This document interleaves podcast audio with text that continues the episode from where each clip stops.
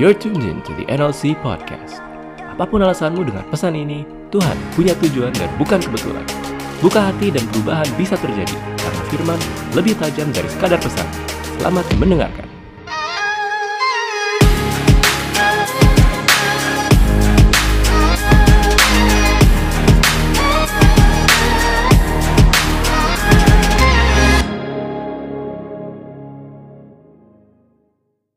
Kita buka di Amsal 4 ayat 23. Kita langsung mulai dengan ayat. Above all else, guard your heart, for everything you do flows from it. Oke, setiap kali uh, saya baca um, ayat ini, si Amsal 2, 4 ayat 23 ini, it makes me wonder gitu. Kayak guard your heart itu apa sih?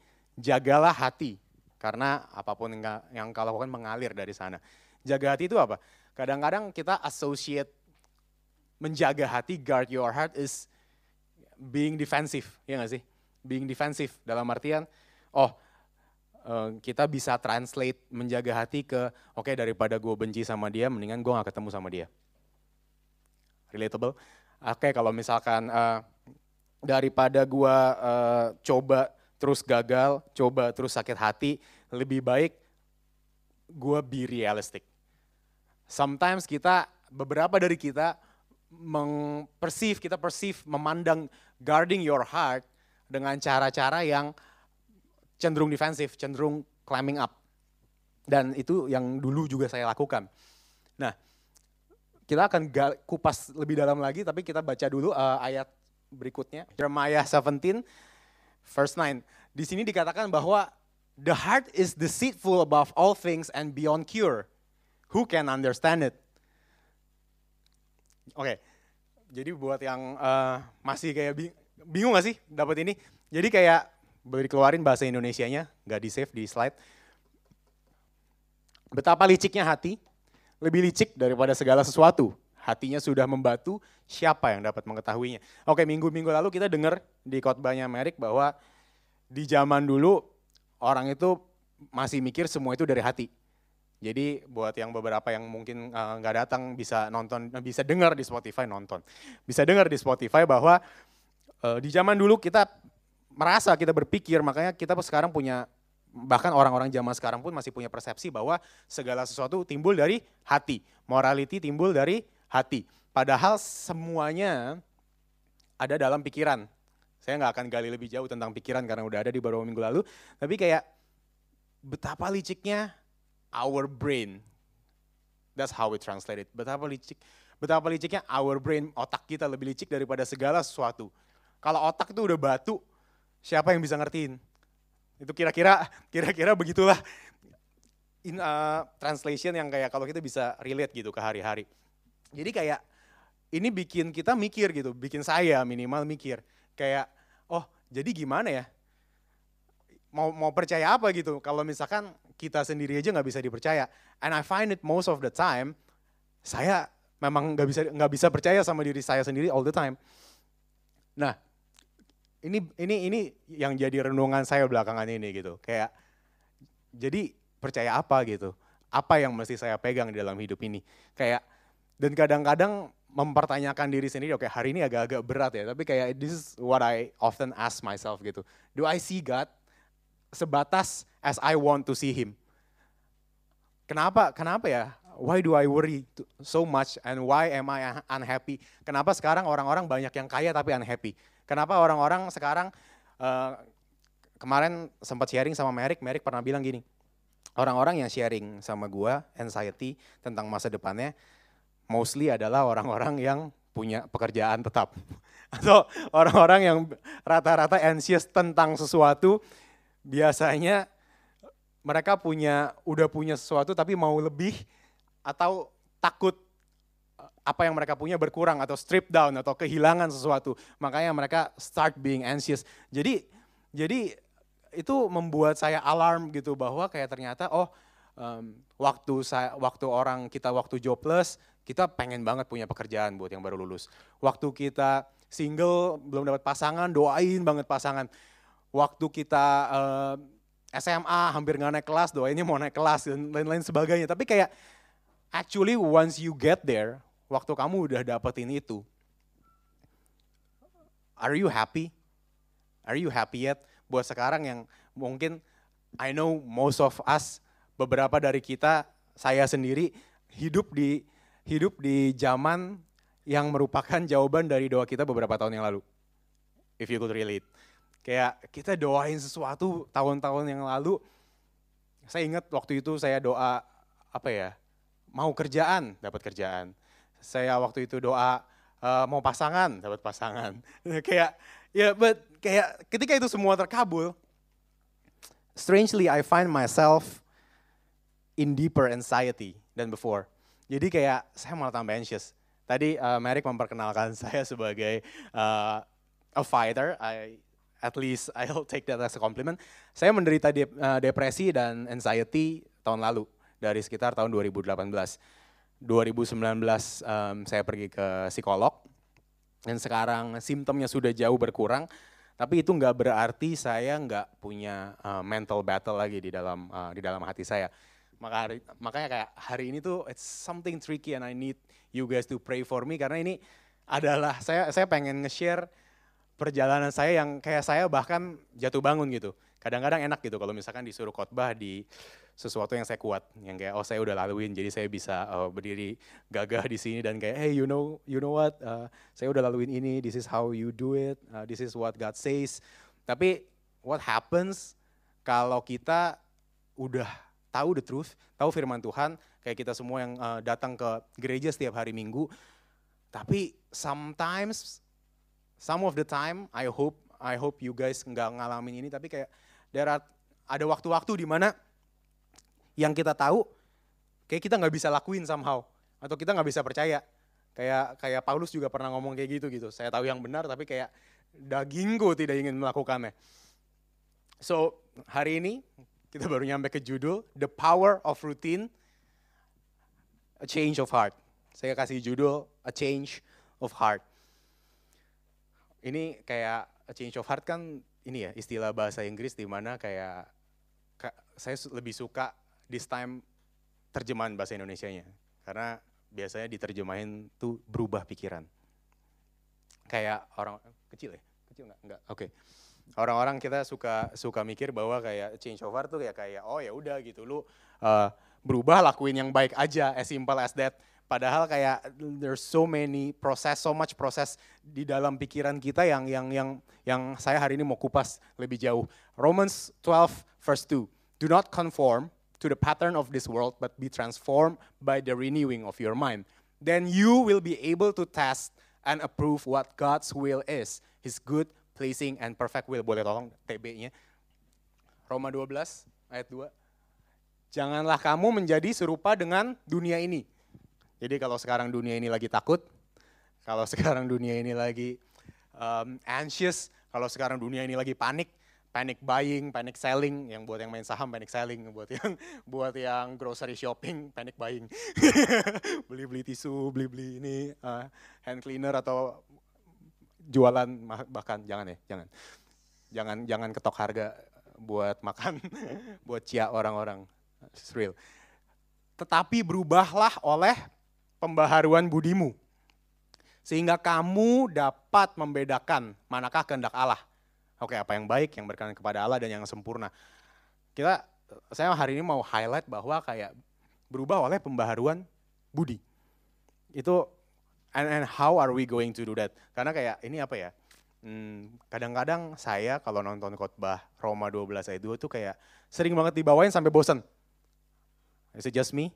Terus kayak udah udah tahu bosan lu yang bawain lagi sekarang Roma 12 ayat 2 pembaharuan budi, pembaharuan budi. Itu kan kayak kayak atau ya saya waktu SD ada pelajaran namanya budi pekerti gitu. Kayak tentang moralitas PPKN kewarganegaraan civil civil civil knowledge civil science I don't know. Sekarang civil coffee bukan.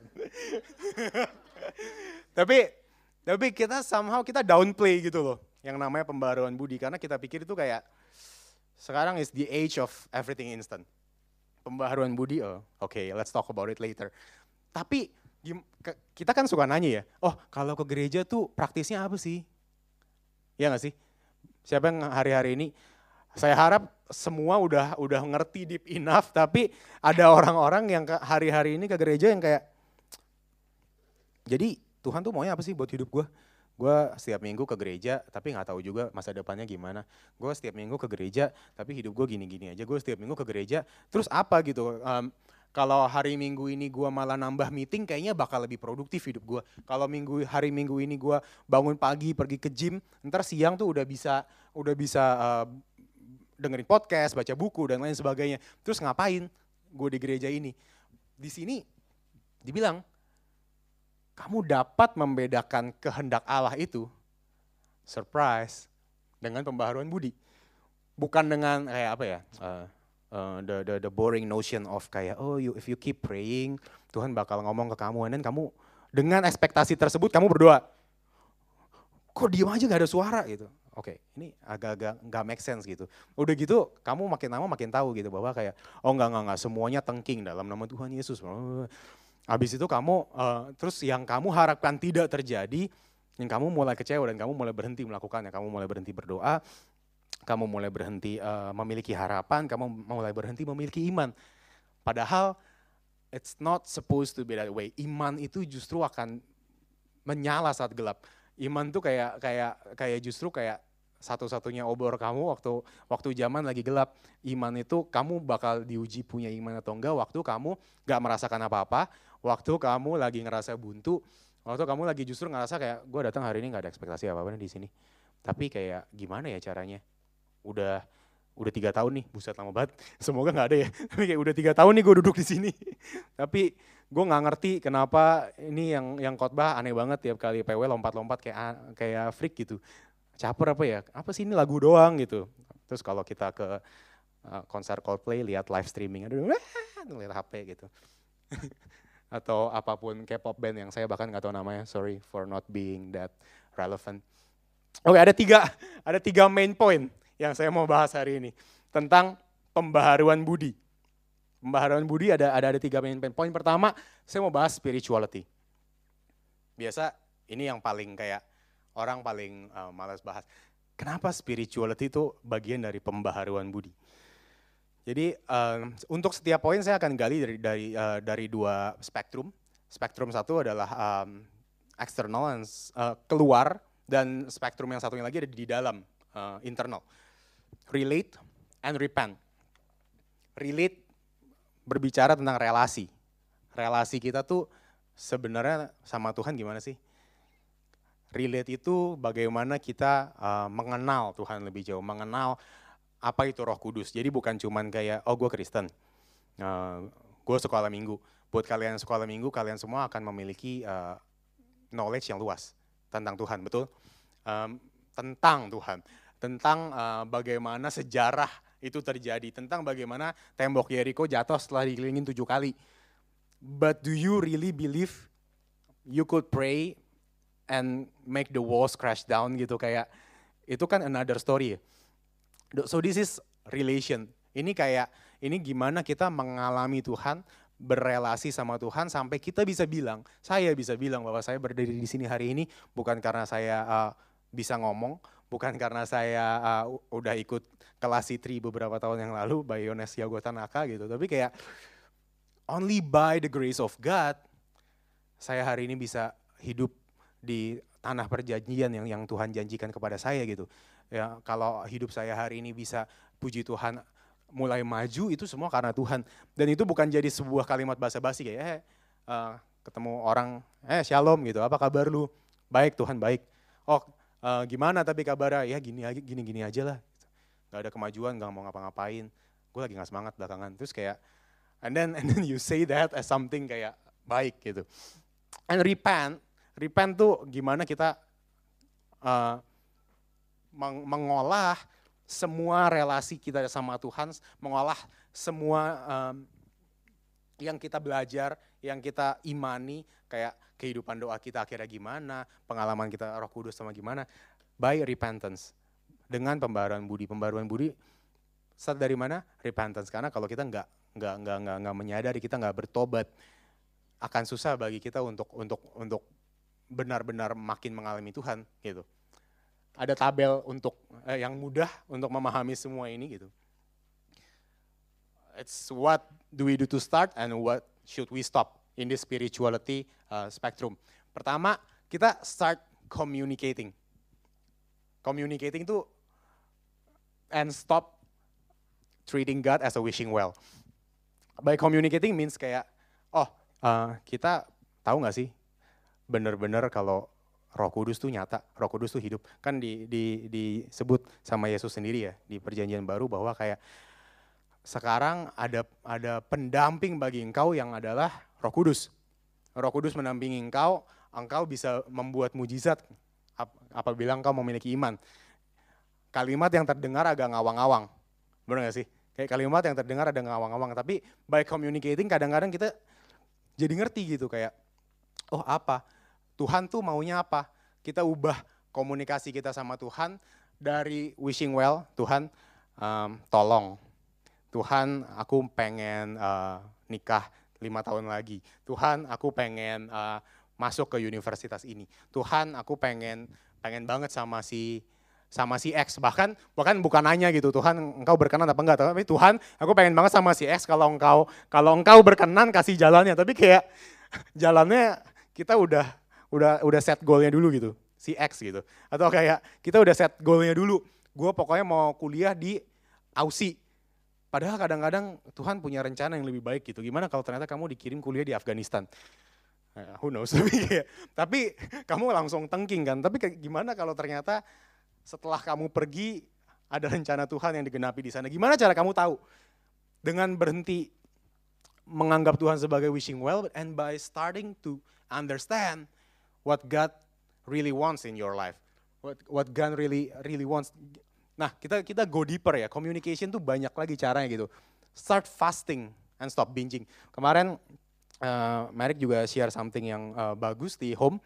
Karena dia bilang gini kayak uh, puasa itu kita ngelatih self control kita. Dengan kita mendinai diri kita, kita mendinai our deceitful thoughts. Jadi nyambung lagi ke awal tadi ya. Kayak gimana cara kita nggak nggak dikibulin sama otak kita adalah kita kita lockdown dulu. Kita lockdown dulu otak kita supaya toxic toxic thoughts tuh nggak menyebar cepat kayak corona gitu kayak misalnya kalau lu nggak pakai masker nggak pakai apa jadi jadi kita juga stop apa pun yang toksik untuk masuk di dalam diri kita dengan cara berpuasa. Jadi berpuasa tuh bukan cuma kayak ah gue nggak makan ah sekalian diet gitu. Udah udah do, udah udah puasainnya financial breakthrough biar prosper.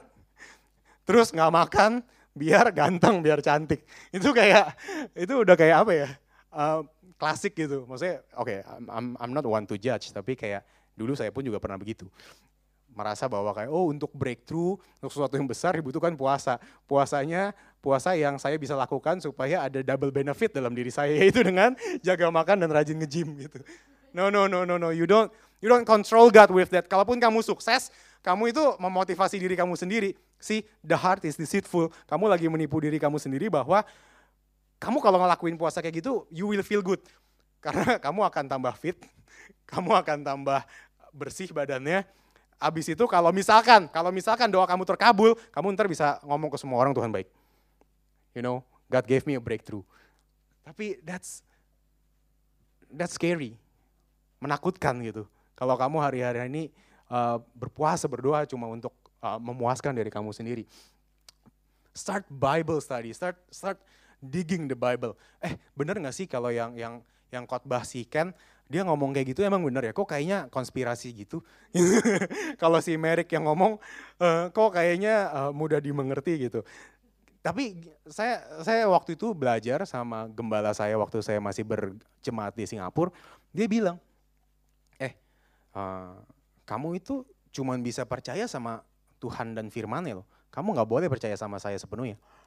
Karena kalau suatu hari saya salah saya berharap ka kalian semua yang benerin saya.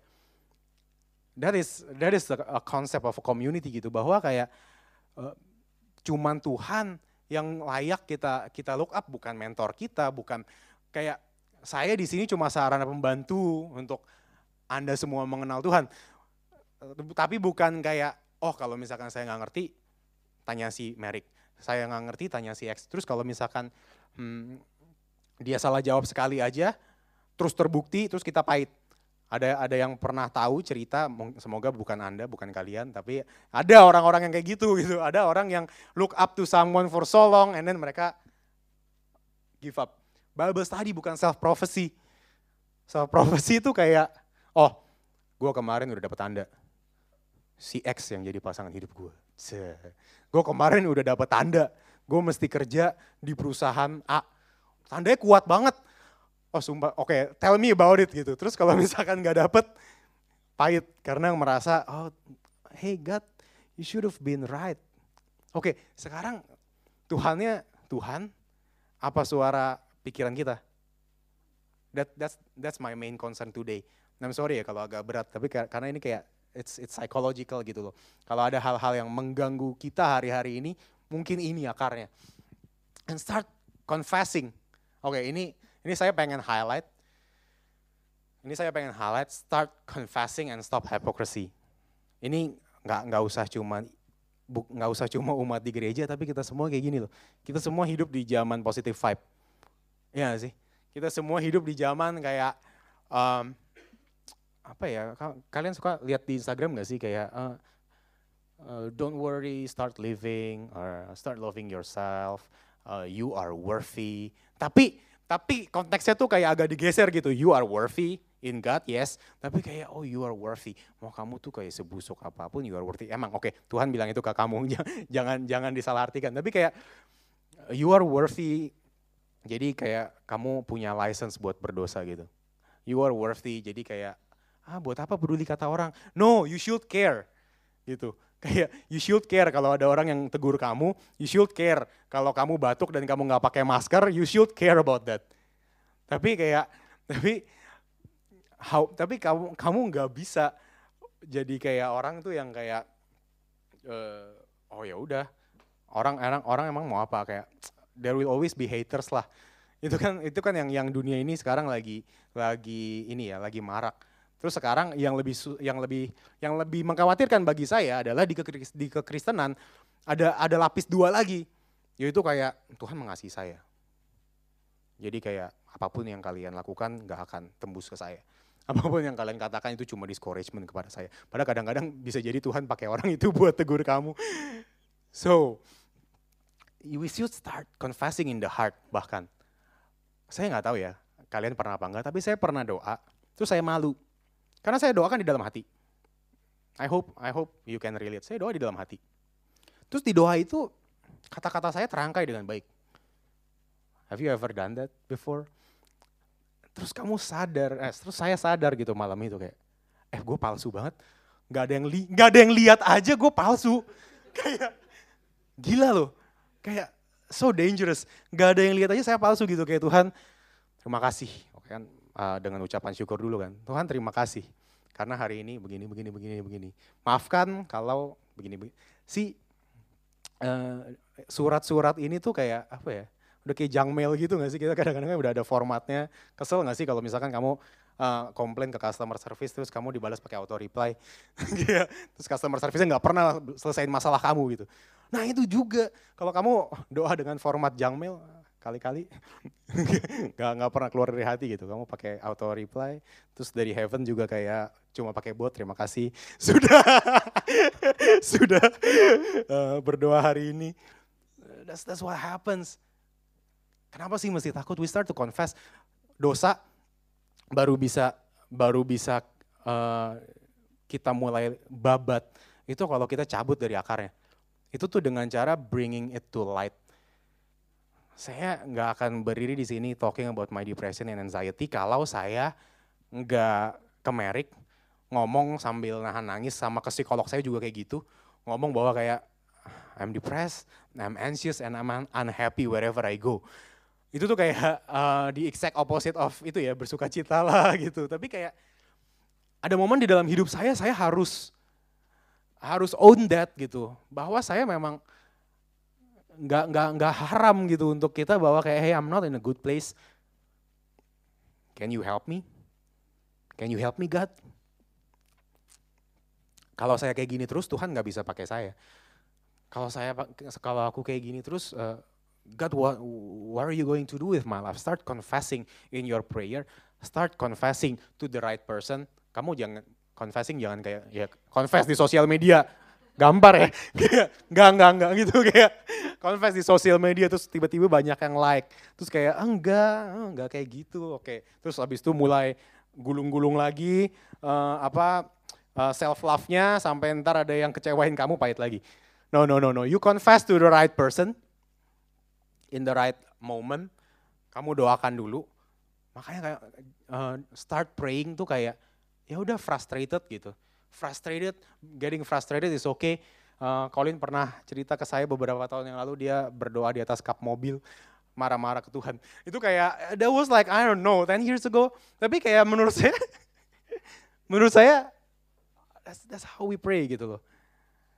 Kalau sekarang kalau sekarang yang jadi frustrasi dia bertahun-tahun lalu itu sudah bukan frustrasi it starts from a heartfelt confession gitu loh. Kamu capek kan kalau kamu pacaran tapi kamu nggak bisa jadi diri kamu gitu ke pasangan kamu. Kamu sama Tuhan juga kayak gitu. Kamu sama Tuhan juga kayak gitu kayak God wants to see the real you gitu. Tapi kan Tuhan udah tahu. Makanya tadi gue suka banget yang si Iren nyanyi gitu Technicolor, gak hafal liriknya. Tapi kayak tadi dibilang kayak kayak Tuhan tuh udah tahu gitu. Kita belum ngomong Tuhan udah tahu. But we gotta say it first. Hey God, I'm depressed. Hey God, I'm unhappy. Hey God, gue dari home, tapi uh, pas di home gue kena anxiety attack. I've ever prayed something like that before. Saya pernah datang ke gereja, uh, habis itu pulang ke rumah, uh, selimutan. Terus lihat storynya Sidney Mohede nangis. Parah banget. Maksudnya, I just got back from here gitu loh. Ketemu orang nyapa, eh apa gitu ya apa ya bye gitu balik dulu ya gimana segala macam ntar lah gue gue inget banget. Ya ntar gue nyusul main gitu. Ke rumah dulu ngericas. Bukan ngericas gitu nangis dulu kayak uh, I'm so worthless gitu. Terus kayak terus baru balik. See see that's but what if kamu bawa itu ke light bawa bawa itu ke ke, ke cahaya gitu. Uh, kita ada di komunitas di mana kita uh, We gotta be vulnerable. We gotta be vulnerable supaya misalkan orang orang dan Tuhan bisa bentuk karakter kita. So we confess and we stop hypocrisy. And we start asking. Tanya ke Tuhan. Gak ngerti apa ya. Tuhan mau apa? Kadang-kadang Tuhan jawab ke kita tuh uh, kita juga mesti peka gitu. Kita kalau kita mes, kita mesti nanya, tapi kita juga mesti siap sama jawabannya. Karena karena kalau nggak bahaya gitu. Kita we ask question we we ask for affirmation. Kita su, supaya kita nggak cocok logi dan autopilot. Ini agak-agak nyambung ya sama self prophecy gitu. Kayak kita kita sering kali nggak nanya gitu kayak kadang-kadang ada momen bagus terus kita lompat aja ke momen itu. Kita udah gitu kayak uh, misalkan di kantor ada ada orang cakep terus ternyata uh, si orang cakep itu kok somehow uh, ini ya gue banyak tektokan ya sama dia. Padahal emang job desknya kayak gitu gitu loh. Emang dia orang mungkin dia admin gitu. Mungkin ini jalan Tuhan gitu. Padahal dia udah pakai cincin. Some, terus terus somehow kayak hah? Uh, nggak nggak nggak masuk aja gitu. Kayak tapi nggak um, everything everything happens for for my good, for our good. Tuhan pasti punya purpose. Hey, hey, hey, Tuhan pasti punya purpose di segala kegagalan kita yang kita udah gagal. Saya pun pernah gitu ngecewain orang sampai orang pahit. Di situ pun Tuhan ubah jadi sesuatu purpose yang mendatangkan kebaikan. But we don't have to stay there. We don't have to stay there. Kita nggak perlu. Hey, kalau kita kalau kita on a roll, kita bisa kita bisa jadi impact yang jauh lebih jadi berkat daripada kita naik dikit terus jatuh, terus Tuhan yang mesti ngelapin lagi terus jadiin itu jadi bagus. Well, it feels nice, tapi kita nggak dewasa-dewasa. Kedua, ministry. Spirituality, kedua ministry. By improving and by initiating. Kita kadang-kadang ketrapnya dalam pemahaman ya. Ini ini kenapa dikatakan bahwa orang-orang tuh mabuk agama. Because because morality feels good. Kamu saya harap kita nggak ada yang jadi orang yang hobi jadi orang baik. Kalau Anda pernah gitu, kayak hobi jadi orang baik. Datang ke sini, kita feel good. Oh, gue udah ke gereja, kayak gue udah nge-gym gitu. Gue udah ke gereja. Iya kayak feel good gitu. Kalau udah nge-gym tuh rasanya ada kayak cing checklist udah nge-gym gitu. Cing udah udah tidur 8 jam gitu. Cing udah ke gereja, cing udah ke cell group. Cing udah ikut prayer gitu. Feels good. Tapi kita lupa bahwa intisari dunia ini adalah ministry gitu kayak pergi sampaikan pada dunia Jesus is real and we do that by improving and by initiating. Kita saya mau uh, kasih satu ada satu ayat yang nanti saya mau relate di akhirnya. Uh, di Daniel mana ya? Daniel 6 ayat 3 jadi sebenarnya hari ini saya mau cerita tentang Daniel tapi panjang banget karena dari Daniel 2 sampai Daniel 6 terus ntar saya mikir kalau saya bacain dari Daniel 2 sampai Daniel 6 orang udah nggak ada yang mau dengerin saya lagi tapi di Daniel 6 tuh dia bilang gitu jadi udah udah ayat terakhir eh udah uh, perikop terakhir yang saya mau bacain ya. Dia bilang kayak now Daniel so distinguished himself among the administrators and the satraps by his exceptional qualities that the king planned to set him over the whole kingdom. Kayak jadi buat yang nggak tahu Daniel tuh uh, nabi yang sangat kasihan pelayanannya.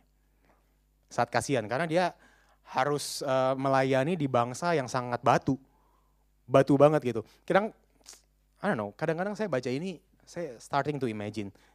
Jangan jangan misinterpret the Bible, tapi kayak you you are allowed to imagine. Karena kadang-kadang kalau di Bible kan udah record ya, record of what they did. Ada di beberapa perikop, ada record of what they think, tapi nggak semuanya kayak gitu. Di Daniel ini, recordnya of what Daniel did. Sehingga kelihatannya keren. Get it? Sehingga kelihatannya keren. Jadi raja pertama yang dia layani adalah Nebukadnezar. Dari Daniel 2, Nebukadnezar ngomong kayak gini. Daniel, bentar mana ya? Di Daniel 2 Nebukadnezar ngomong gini. Dia ada mimpi, dia mau ada yang interpret. Dia cari seluruh penjuru eh, kerajaan siapa yang mau interpret. Tapi dia ngomongnya kayak gini. Lu mesti kasih tahu lu nggak cuman harus interpret mimpi gua, tapi lu mesti kasih tahu gua gua mimpi apa. Hmm. Gila ya?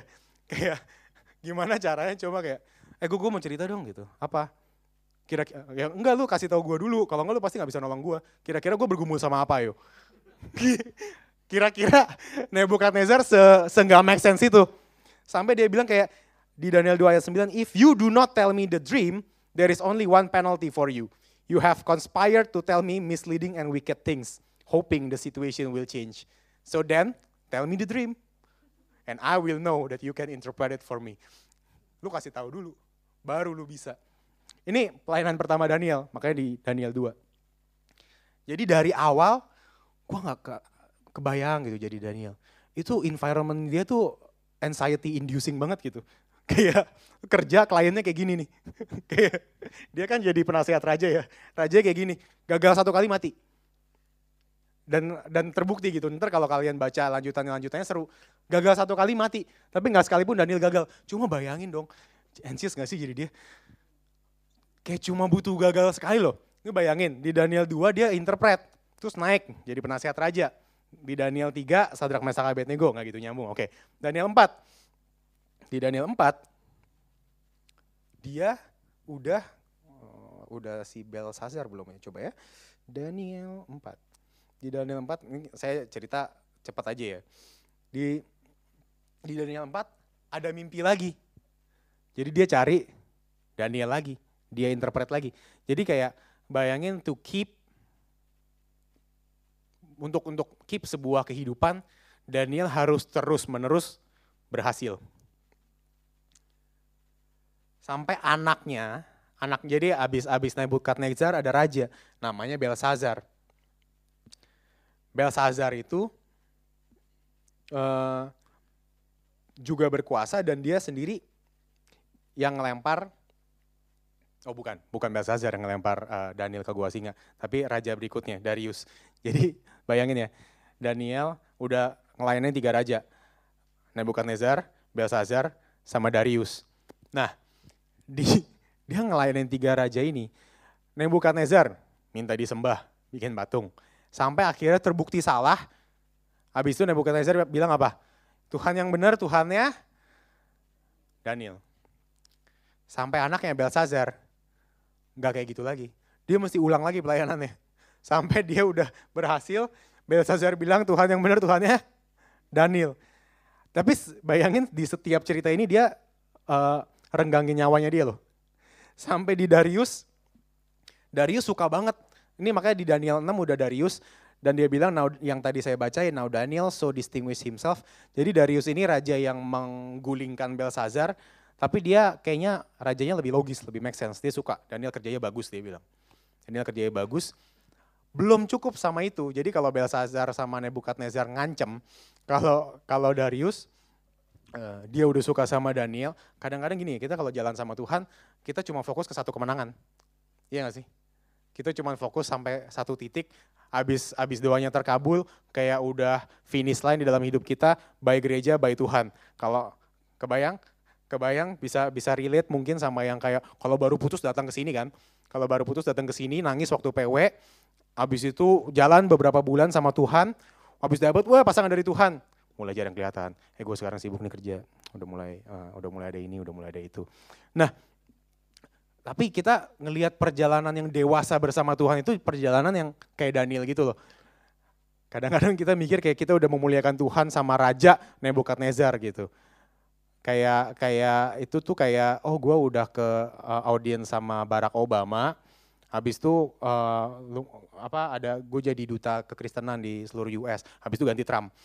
Habis, habis, habis, habis ganti Trump, you try to please Trump. Habis itu ganti ke, ke Kim Jong Un. Kira-kira kayak gini kehidupan Daniel gitu. Jadi Belshazzar udah suka, terus dia bilang, udah gitu yang gak suka, of course, kolik-koliknya Daniel. Dia bilang, gak bisa nih Daniel hidupnya bener banget. Terus si raja lihat lagi, kita mesti kita mesti jatuhin Daniel. Jadi dia bilang kayak, eh Darius gimana kalau lu bikin decree bahwa cuman lu yang layak disembah di seluruh kerajaan ini. Darius kan belum kenal Tuhan, balik lagi, kasihan nih, dia setiap kali ngelayanin orang belum kenal Tuhan, belum kenal Tuhan. Darius belum kenal Tuhan, jadi dia bilang kayak why not, ide yang bagus. Dari tapi dari decree kerajaan, apa pun yang sudah dinyatakan oleh raja tidak bisa diganggu gugat. Bahkan oleh raja itu sendiri, rajanya nggak boleh cabut. Uh, yang melanggar tidak menyembah Darius akan dimasukkan ke goa singa. Singkat cerita, Daniel tidak peduli akan itu. Karena dia tahu siapa yang kasih, dia makan. Siapa yang kasih, dia kehidupan. Jadi dia tetap berdoa tiga kali sehari. Dia tetap berdoa tiga kali sehari. Udah pasti dia ditangkap. Dan ya kita semua tahu endingnya gitu. Uh, singa tidak menyentuh dia. Sampai akhirnya Darius juga bilang, Tuhan yang benar adalah Tuhannya Daniel. But do you want to be Daniel? Are you ready to be Daniel? Berapa banyak sih dari antara kita yang kayak satu orangnya batu banget. Udah lagu nyerah aja. Ada yang merasa merasa kayak gitu gitu. Kayak udah udah batu banget. Ini Daniel, tiga raja batu. Sampai tiga-tiga yang ngomong. Kayak aneh banget gitu. Ini ini gue bayangin ya, kalau Darius mungkin beda ya, Darius beda sendiri. Tapi Nebukadnezar kan seorang ayah dan raja ya. Jadi habis dia percaya, dia kasih kebebasan buat anaknya untuk tidak percaya gitu. Udah nyampe Belsazar nggak percaya. An kayak udah lihat empat orang eh tiga orang masuk ke api nggak kenapa-kenapa dia jadi percaya tapi nggak tahu somehow along the way dia nggak bilang ke anaknya kayak eh Tuhan yang benar tuh Tuhannya Daniel dia nggak ngomong kayak gitu so most of the time kita pelayanan tuh kayak gitu kan so now we start we start to to to reflect gitu. Apa sih yang yang kita sekarang mau buat pelayanan gitu. Pertama, we we gotta start learning and stop the excuse. Walaupun kehidupan Daniel tadi nggak enak, perlu untuk diingat bahwa dia tetap seorang tangan kanan raja. Oke, okay? jadi untuk dipakai sama Tuhan kita mesti punya aset of expertise. Untuk untuk bisa jadi berkat kita mesti punya aset of good values kita mesti add value ke perusahaan kita, kita mesti add value ke organisasi kemahasiswaan kita, kita mesti add value di sekolah kita, sampai orang-orang bisa jadi kenal Tuhan lewat kita. Jadi kita bukan cuman kayak misionaris kayak zaman dulu. Ya, oh ini ini ini lucu ya, karena orang-orang tuh bilang kayak dulu semua orang hidupnya miskin, terus cuma berfokus pada Tuhan saja. Cuma cuma mau uh, uh, menyebar Injil saja. Nggak kayak gitu loh. Nggak kayak gitu loh kayak kalau kita baca Alkitab gitu, terus kita lihat gitu ya, Yesus orangnya kayak nggak terdidik. lu baca Alkitab pusing ntar gitu. Karena karena Yesus aja nggak ngerti apa yang dia katakan. Atau kalau kalau kalian have you ever wonder kenapa Paulus suratnya paling banyak ditulis eh, paling banyak muncul di Alkitab padahal dia bukan uh, original 12 rasul? Karena dia adalah seorang Farisi yang terbaik di antara semuanya, yang sangat terdidik. Makanya tulisan-tulisan dia tuh sangat kuat, sangat akurat, dan sangat heartfelt at the same time sehingga kita yang baca sampai 2000 tahun setelahnya masih ngerasain apa yang Paulus rasain. So he used what he had, what he had uh, pemahaman dia akan akan Alkitab, pemahaman dia akan hukum Taurat menjadi pelayanannya dia. Kita translate itu ke dalam diri kita hari-hari ini gitu. Kita kita pelayanannya apa? Apakah kita uh, di bidang teknologi? Are we an expert in that? Kalau saya di sosial media, uh, bisa nggak sih saya uh, kasih ketenangan, kasih solusi buat klien saya, di apalagi di musim-musim yang sulit kayak gini, uh, ada ada hal-hal sulit gitu yang dari kemarin saya bahkan tektokan sama klien saya gitu. Tapi kalau saya nggak nggak nggak punya expertise, saya bahkan kayak, aduh gimana ya nggak tahu, takut juga gimana nih kalau ntar semua turun gara-gara corona gitu. Tiba-tiba jadi cepet kayak Eric, sorry. ya, tapi so That's what we do. We, we learn and we stop putting excuse. Kita kadang-kadang excuse gitu ya kayak, aduh udahlah udah telat, gue kan udah gede. Sekarang gue kuliah udah udah terlanjur ngambil X, jadi udah udah nggak keburu untuk belajar A. Kemarin saya lihat di Instagram ada pemegang 35 gelar yang pernah one time rangkap 5 rangkap 5 degree supaya dia sekarang umur 39 gelarnya 35. Bentar lagi kayak gelarnya uh, balap umurnya gitu. Kayak we, we, we gotta stop our excuses gitu loh. Ah udah umurnya, ah udah gak keburu, wah udah ini. Jadi kita nggak nggak pernah berkembang. Terus ntar excuse-nya balik lagi ke awal. Tuhan udah mengasihi kita. Kenapa hari ini saya mau sebut banyak Tuhan? Karena banyak banyak penyebutan-penyebutan Tuhan tuh yang bikin saya suka gatel gitu hari-hari ini. Termasuk saya sendiri gitu. Kayak seolah-olah kalau udah ngomong Tuhan, udahlah stop gitu. Kayak Tuhan gak mau gue di sini. Udah kan stop kan. Orang yang tenggur kamu juga udah males. Eh ya udahlah. Gak bakal ke mana-mana hidup dia gitu. Dan saya nggak nggak mau itu terjadi sih, terutama di pelayanan gereja. Dan kita pelayanan itu untuk memuliakan Tuhan dengan skills, dengan dengan skill yang baru, dengan nilai yang baru gitu. Kedua kita start reflecting and stop status quo. The mind is deceitful, balik lagi. The heart is deceitful. Jadi kalau kita nggak reflect, status quo tuh kayak kita apa ya? Kalau saya dulu, saya dulu ngaku uh, saya tuh takut, takut nanya orang pendapat mereka tentang saya gimana. Karena ntar kalau tahu baper. Tapi lebih baik tidak tahu, jadinya tidak usah ngapa-ngapain. Such a dumb way of thinking. Jadi saya nggak pernah nggak pernah reflect gitu. Ya udahlah kalau orang sebelah sama gue ya udah urusan mereka. Terus gimana cara mau jadi berkat ya kalau misalkan orang lihat muka kamu aja tuh udah udah males gitu karena karakter kamu buruk. kamu datang ke kantor, kalau kamu datang ke sekolah gitu, kamu mau, kamu mau ngajak teman kamu ke gereja. Uh, terus kayak kamu anak yang paling dihindari di kelas. Susah gitu ya, susah kan. Gimana kamu mau bawa Tuhan gitu. Uh, kamu bawa diri kamu aja, nggak kebawa dirinya. Tapi kamu, iya gitu kayak kamu kamu ke ke ke pekerjaan terus kamu uh, mau memperkenalkan Tuhan tapi kamu udah SP2, satu SP lagi keluar gitu. So we we have to start reflecting and start working, not complaining. Ini ya nggak usah dibahas panjang-panjang, Merek udah sering bilang gitu.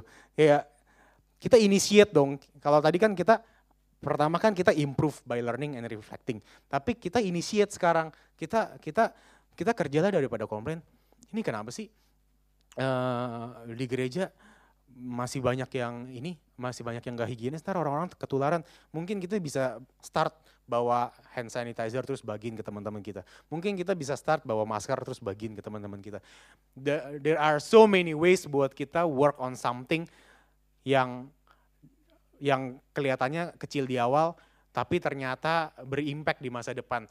Kalau kita ngelihat kayak ini NLC luasnya cuma berapa kali berapa sih ini? Kalau nggak salah saya pernah ukur tuh kalau nggak salah 15 kali tujuh setengah apa kali 8. Yang uh, bangkunya segini. Eh tiba-tiba Merek berpikir untuk bikin Spotify. sekarang subscribernya 500. Jadi kayak di sini 50, subscriber 500 kayak corona gitu. Kalau yang di publishnya yang kena 100 katanya sih yang benar yang kena 1000. Tapi no no no, bukan buat bukan buat meng-spread fear, tapi kayak hey, kita kita jadi kita jadi mengerjakan sesuatu, sesuatu yang berarti. Uh, kita kita add values. Stop relationship. Ini kayak ada saya salah, saya salah ketik. Kenapa? Oke, okay. yang ini abaikan, abaikan poin ini karena kayaknya nggak ke save somehow. jadi jadi ngeblank add values kenapa stop relationship? No no no no, you don't stop your relationship. We build bridges not walls. so dan kita juga bisa start yang namanya discipleship and stop being self-centered. Banyak banyak orang saya saya uh, ngelihat di di di pekerjaan di bisnis orang yang nggak ke mana-mana karena uh, mereka takut banget kehilangan posisi mereka. Mereka takut banget kehilangan kesuksesan mereka. Mereka kita bahkan atau mungkin saya takut untuk kehilangan kegunaan saya gitu. Sehingga sengaja nggak mau delegate, sengaja nggak mau eh, nggak uh, mau bangun tim, sengaja nggak mau nggak mau uh, bagiin apa yang saya punya ke orang lain. Dan jadinya self-centered.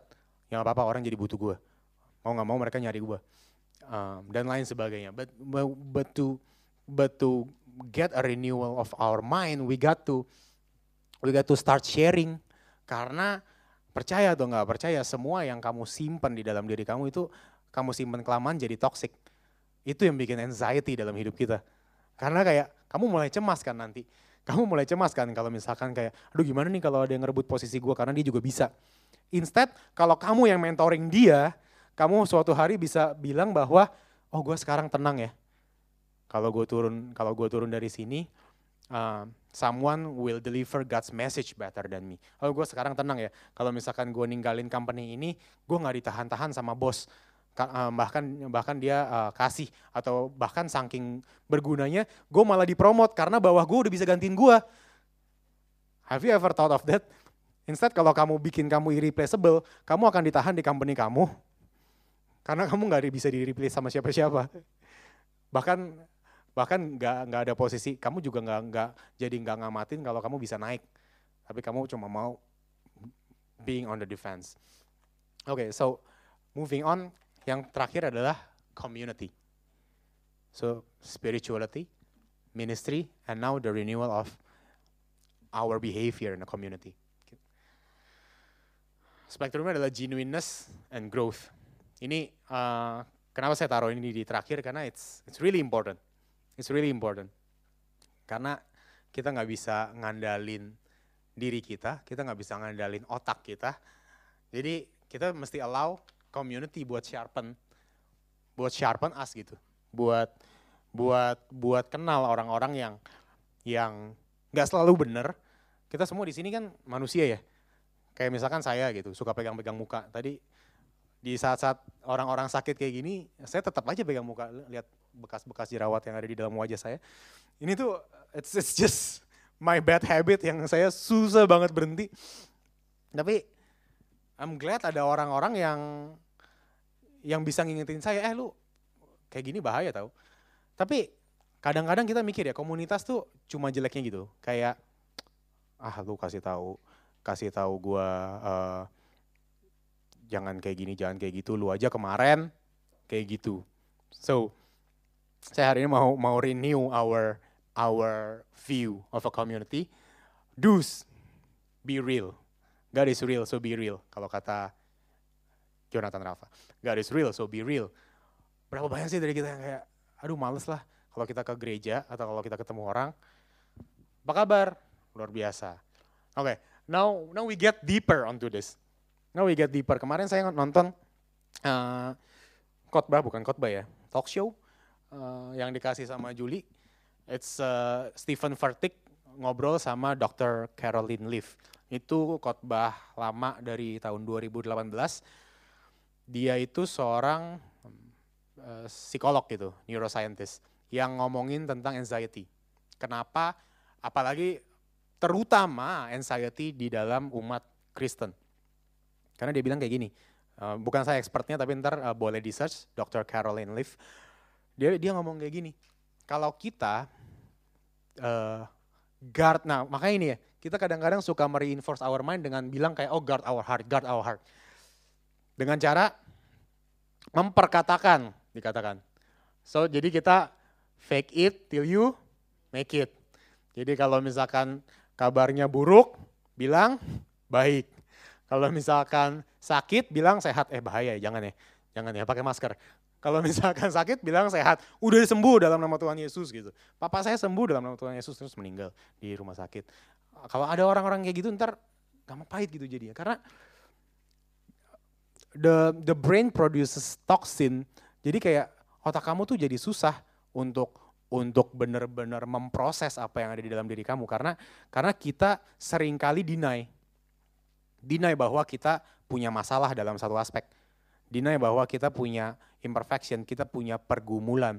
Dengan dengan semakin banyak kita deny itu um, toxic yang ada di dalam diri kita makin kuat. Itu yang berbuah jadi depression and anxiety nonton lebih lanjut di di videonya bukan saya expertnya but that's the concept that's the concept jadi balik lagi itu. Kalau di community, tadi kan kita ngomong soal spirituality, be open to God. But hey, you gotta be real to people as well. Kalau saya hari ini khotbah gitu, saya bilang kayak, oh gini caranya, gitu caranya. I don't think, I don't think God will work what He wants to work with me and and, and to all of you guys gitu. Karena kayak, karena kayak di dalam hidup ini kita semua manusia nggak nggak ada yang sempurna. Kita semua manusia yang berdosa gitu. So kita kita be real to our community kalau misalkan ditanya, hey gue, hey can you pray for me? Can you help me? Can you uh, check out on me? Perhatiin gue karena belakangan ini gue lagi uh, anxious and I did gitu waktu saya lagi anxious saya minta beberapa orang untuk doain saya orang-orang yang bisa saya percaya untuk tidak menghakimi saya but even if orang-orang di sebuah komunitas menghakimi kamu it doesn't matter it doesn't matter to. Karena Tuhan yang peduli sama kamu. We do rebuke and stop gossiping. Gossiping tuh sekarang udah kayak jarang-jarang di udah udah udah agak di downplay ya karena kayaknya I don't know, mungkin orang udah nggak merasa itu dosa kali. Kan sekarang nama nama trennya gibah. Gibah tuh kalau you say something that is true. Kalau nggak true kan katanya fitnah. Oke. Okay. It's it's good. Terus terus kenapa kalau gibah nggak apa-apa gitu? Enggak, kalau gibah tetap gosip walaupun benar kamu nggak membangun kehidupan orang lain dengan kamu gibah gitu. Emang kalau misalkan uh, mungkin contohnya Merek gitu, dia dia suka bilang pergumulan dia adalah dengan emosi. Terus terus saya gibah gitu, ah, lu uh, jangan cerita sama Merek lah, ntar pasti dimarahin kayak gue, gue tiap cerita mood dia lagi jelek dimarahin. Enggak gitu, kayak it, it doesn't build anything, it doesn't build uh, our community, itu cuman akan jadi toxic di dalam komunitas kita. Tapi kita fokus kepada gimana sih kita bisa membangun satu sama lain saya belajar banyak dari seorang Merek yang katanya berga, uh, dengan emosi, demikian juga dia bisa bilang bahwa dia belajar banyak dari uh, disciple-disciple dia, and that's the essence of a community. We we we start rebuking one another, sharpening one another, uh, confronting one another, and stop do um, stop having assumption. Kok kayak dia gosipin gue ya? Assume dia gosip. Habis itu gosip, padahal ternyata orangnya nggak gosipin kita gitu. Tapi kita yang jadi gosipin duluan karena sebelum uh, posisi gua nggak aman karena digosipin, gua duluan going on going on to the offense gitu. Buat kayak terlalu umum terjadi, terlalu terlalu sering terjadi yang kayak gini. Terus akhirnya dia orang-orang itu juga yang bilang kayak community doesn't work for me. Karena gue digosipin, hey kalau kamu mulai kamu mulai nyalain api, terus kamu karena konsekuensinya orang jadi nggak suka sama kamu. itu itu bukan bukannya komunitas jahat sama kamu gitu. Kadang-kadang ini kita semua kan manusia ya. Kalau kamu kita walaupun kenal Tuhan ada orang yang bikin saya sebel berkali-kali, mungkin nggak saya eksplor ke mereka. Mungkin, sangat mungkin saya menjadi orang yang menyebalkan juga. Saya membuat respon yang gak enak, but that's that's community. We sharpen each other's edges. Dan di kikis tuh gak enak kan? di kikis tuh kadang-kadang bukan bukan dengan apa ya kita maunya expect di community itu kita deserve gitu kita kita yang dilayanin kita gue pikir kalau di sharpen itu ini gue gue dulu saya dulu mikir kalau saya di sharpen itu harus caranya bener harus merik negor saya dengan suara Roh Kudus, saya merasa tertegur karena apa yang dia katakan benar dan akurat dan saya merasa di sharpen. Dulu saya pikir sharpening tuh yang bagus dan yang bekerja cuman kayak gitu caranya. Enggak salah. Saya salah. Ternyata kalau kamu cuma berharap dari khotbahnya bagus, dari orang yang super wise bisa kasih kamu masukan yang kamu langsung bisa jalanin, bakal susah banget buat please kamu. Bakal susah banget buat kamu belajar karena kamu jadi cuman kayak ya udahlah, gue cuma mau dengar dari dia. Atau enggak, uh, ya udahlah, gue cuman mau uh, dengar khotbah karena kan esensinya khotbah yang bagus. Kalau datang di home, alah ngapain sih kita nyembah lagi, ngapain sih kita doa lagi, sharingnya yang penting bagus. Ah sharingnya dia, buset gue aja kemarin baru pergi minum sama dia, sharing, sharing W3.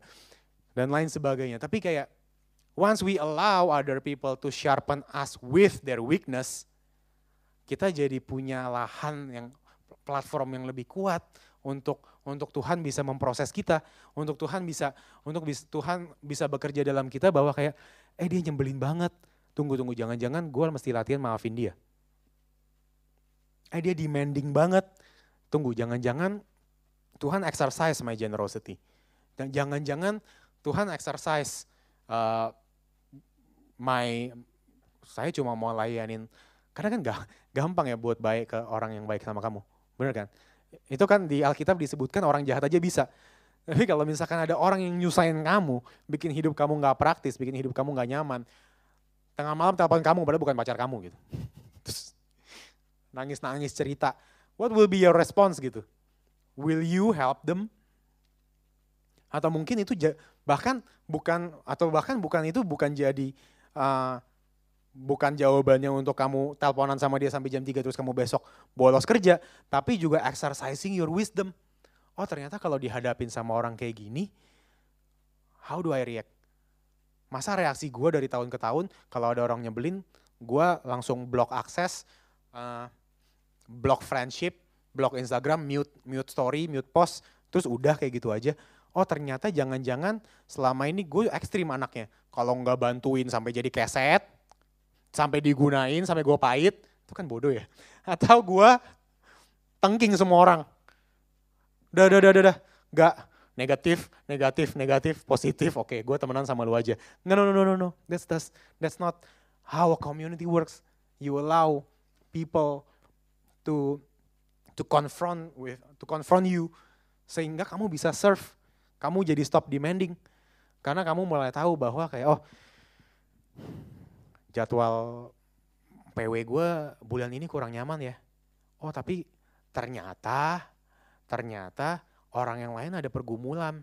Jadi ya udah, I have to take one for the team. Saya yang ambil jadwalnya, and that will be okay. Karena kamu berkomunitas, kamu nggak apatis, kamu tahu bahwa kamu care, kamu tahu teman-teman kamu kenapa, jadi kamu bisa gantiin mereka. Instead, kamu jadi orang yang di komunitas nggak pernah eksis, nggak nggak pernah baca grup, nggak pernah datang home. Terus kamu berharap kamu kamu uh, dengan skill kamu, misalkan kamu misalkan PW gitu, kamu dengan berharap dengan skill kamu, kamu bisa lulus audisi. Terus setelah lulus, kamu kamu lihat ini apa sih? Kenapa sih orang telat? Kenapa sih orang uh, gini orang gitu? Kenapa sih ada orang tiba-tiba batal? Dan itu jadi jadi bibit kepahitan dalam diri kamu gitu. Terus kamu ngerasa kayak, kenapa sih home kalau di rumah Merik mulai setengah 8, bukan jam 7, jam 8 gitu. Kenapa gitu, padahal jelas-jelas kita semua orang kantor ya. ada ada home yang tapi iya orang-orang yang apatis gitu kan nggak tahu bahwa ada home yang yang arahannya di usia kuliah, ada home yang pasangan muda, ada home yang profesional gitu. Kamu kamu mulai tahu gitu bahwa kayak oh ternyata pelayanan tuh kayak gini ya, seru ya ternyata. Hey, I, I feel happy kemarin capek karena gue bisa gantiin dia because he had something important to do. And it's an honor, it's a pleasure. It will only happen if we care for one another. It will only happen kalau kita mau sharpen one another. Kalau kita mau confront, eh, gue uh, gak, gue nggak bisa kayak gini. Kalau kalau kita bisa konfront, saya bisa bilang um, mungkin orang yang saya merasa salah satu yang paling dekat di sini mungkin sama Merik, tapi saya bisa bilang konfrontasi yang saya miliki sama dia paling banyak justru. Saya kalau kalau bilang kayak uh, salah satu yang paling dekat sama siapa? Sama Merik. Paling banyak paling banyak kena omel dan bergesekan sama siapa? Sama Merik. And it's not always nice. Gitu. It's not always nice jadi kayak hebat isn't that community? Isn't that community kita kita allow mungkin mungkin kita bisa hari ini the renewal of our mind. Tim boleh uh, mulai uh, ke sini. I'm almost done. Kita kita renew our mind today dengan cara obliterating semua semua pemikiran-pemikiran yang yang yang benar menurut pandangan kita karena karena Alkitab sendiri berbicara gitu semua orang benar menurut pandangannya masing-masing. So how how do we process our hearts? Bukan dengan mendinai, bukan dengan um, menolak, bukan dengan menipu diri kita sendiri. Banyak dari kita menipu diri kita sendiri bahwa kayak, hey, this community is not for me, this work is not for me, this ministry is not for me, this relationship is not for me. Berapa banyak dari kita yang pakai sesuatu buat free ticket justification to quit on something. Buat buat berhenti berjuang uh, melakukan sesuatu. Hey, hari-hari ini I'm challenging all of us buat buat buat lebih dewasa gitu. What if what if comes a day di mana kamu lagi nggak bisa dengar? It seems that God is silent. It seems semuanya kamu lagi buntu. What will you do then? The, answer tuh benar-benar simple gitu kayak God God is never absent. Tuhan ada di dalam diri kamu. Cuma terkadang kita menutupi Tuhan dengan pikiran-pikiran kita. Kita menutupi Tuhan. Uh, we allow our worry, we allow our anxiety, we allow our unhappiness, our obsession buat buat melebihi suara-suara dari Roh Kudus dalam di dalam hidup kita. So I want us all today to to start confessing in our hearts and start repenting. Membuka hati di hati kita dengan, uh, buat buat Tuhan gitu, buat buat to once again start with God and and ask God what what do you want in me? What do you want from me? Apa yang sekarang Tuhan mau?